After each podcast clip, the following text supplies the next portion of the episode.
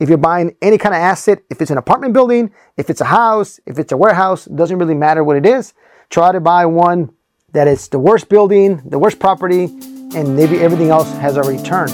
This is the naked truth about real estate investing. Your host, Javier, has already been through all the brain damage of this business, so you don't have to go through it. That way, you're not exposed to all of the risk of losing your shirt or getting caught with your pants down. So let's dive into another no BS episode right now.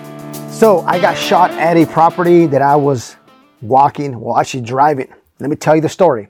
So we had an apartment complex under contract, and you got to do your due diligence. There's a long due diligence list when you buy an apartment building. If you want that list, go check out one of my other videos, due diligence checklist, and I have a whole Excel form downloadable for you guys for free. It's everything that we do when we do a due diligence on an apartment building. It's pretty cool. Anyways, so one of the parts on the due diligence checklist is you need to drive the apartment building at night, right? You want to see what kind of area it is, right? You want to make sure it's a good area, you know, you're not getting shot at, right? You definitely want to go make sure it's not too dark. You want to drive to all the parking lots, all the parking spots.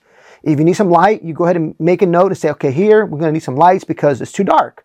You don't want somebody coming home at midnight from the grocery store, from work, etc., and being really dark out there, right? It just doesn't feel very safe. Now, this apartment building was the worst apartment building in the nice, in a good part of town. So it was just the last apartment building that needed to be turned, right? That's very important. If you're buying any kind of asset, if it's an apartment building, if it's a house, if it's a warehouse, doesn't really matter what it is. Try to buy one that is the worst building, the worst property, you know, on the block, right? And maybe everything else has already turned. It's already been remodeled, already been fixed. So we decided to drive this property at night. But let me give you back a little bit of a backstory. Earlier that day, we pretty much walked about a third of the units, right? So we walked a third of the units, and there was this one apartment building we walk into in the corner on the left. I remember a three bedroom. There weren't many three bedrooms. And we walk in there, this guy was kind of rude, kind of just, just rude guy. You know, he was not very nice. We walked in there, looked around for a little bit, took a few pictures, and walked out. We in there for maybe a minute to two minutes max. And uh, he just wasn't very happy. Okay. So, guess you'll know the rest of the story in a minute. So we go ahead and go back to the hotel. We get ready and uh, we have dinner and we start driving around. I want to say it's probably 11:30 at night, and we start driving the area, you know, the apartment building. Taking, we're driving by, and I have my cell phone out, and I am recording, right? And I'm just recording. I'm walking across, you know, and I'm recording, I'm recording, I'm recording as I'm driving with the window down and the, and the phone sticking out. Okay, so and you'll see a clip. As we're driving by, you can hear the guy saying, Hey, what are you doing? Why are you recording me? Right? And it sounded like he's drinking. If you hear closely, if you listen to the to the audio, it'll say, Hey, why are you recording me? Right? And we just kept going. And we just kept driving, and you hear my friend Casey in the background say, Hey, that's the same guy that was having, you know, trouble with with Ivan, right? Which was other person that was with us walking these apartments. Actually, was one of my sons. He was walking the apartments with us, and him and that tenant they kind of had a little, uh, you know, just it wasn't very nice conversation, right? He just wasn't nice. Anyways, so as we go past him and he says, Hey, why are you recording me? And Casey's like, Hey, isn't that the same guy that was fighting with Ivan? All of a sudden you hear a gunshot, right? And we're like, Holy crap, right? That's where the video stops. So, yes, I got shot in an apartment building and I have it on video. What happened next? Well, we called the security. Security is there. The guy got kicked out. And anyways, I should have probably asked for a discount on the apartment building, but you know, I did not ask for a discount.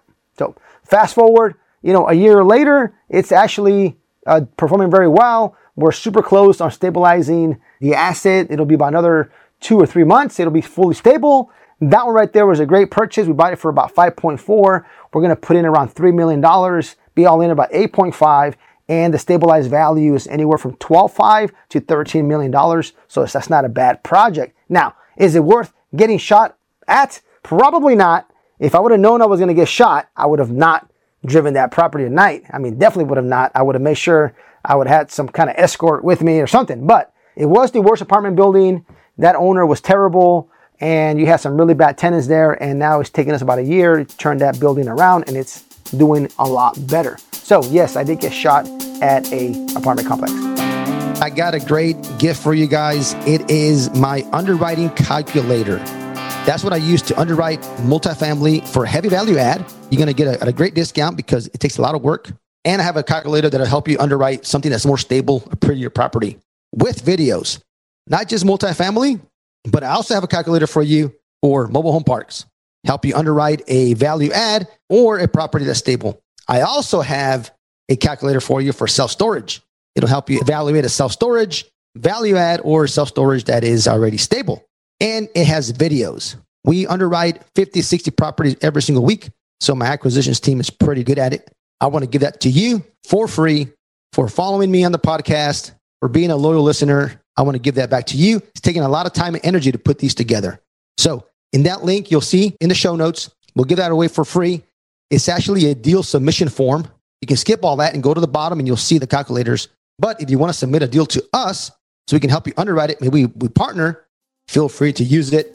Make sure you analyze properly so you don't lose your shirt. This has been The Naked Truth. Our mission is to give it to you raw. If you got value from this episode, you're invited to leave an honest written review and share this episode with a friend. Thanks for listening, and we'll see you on the next episode.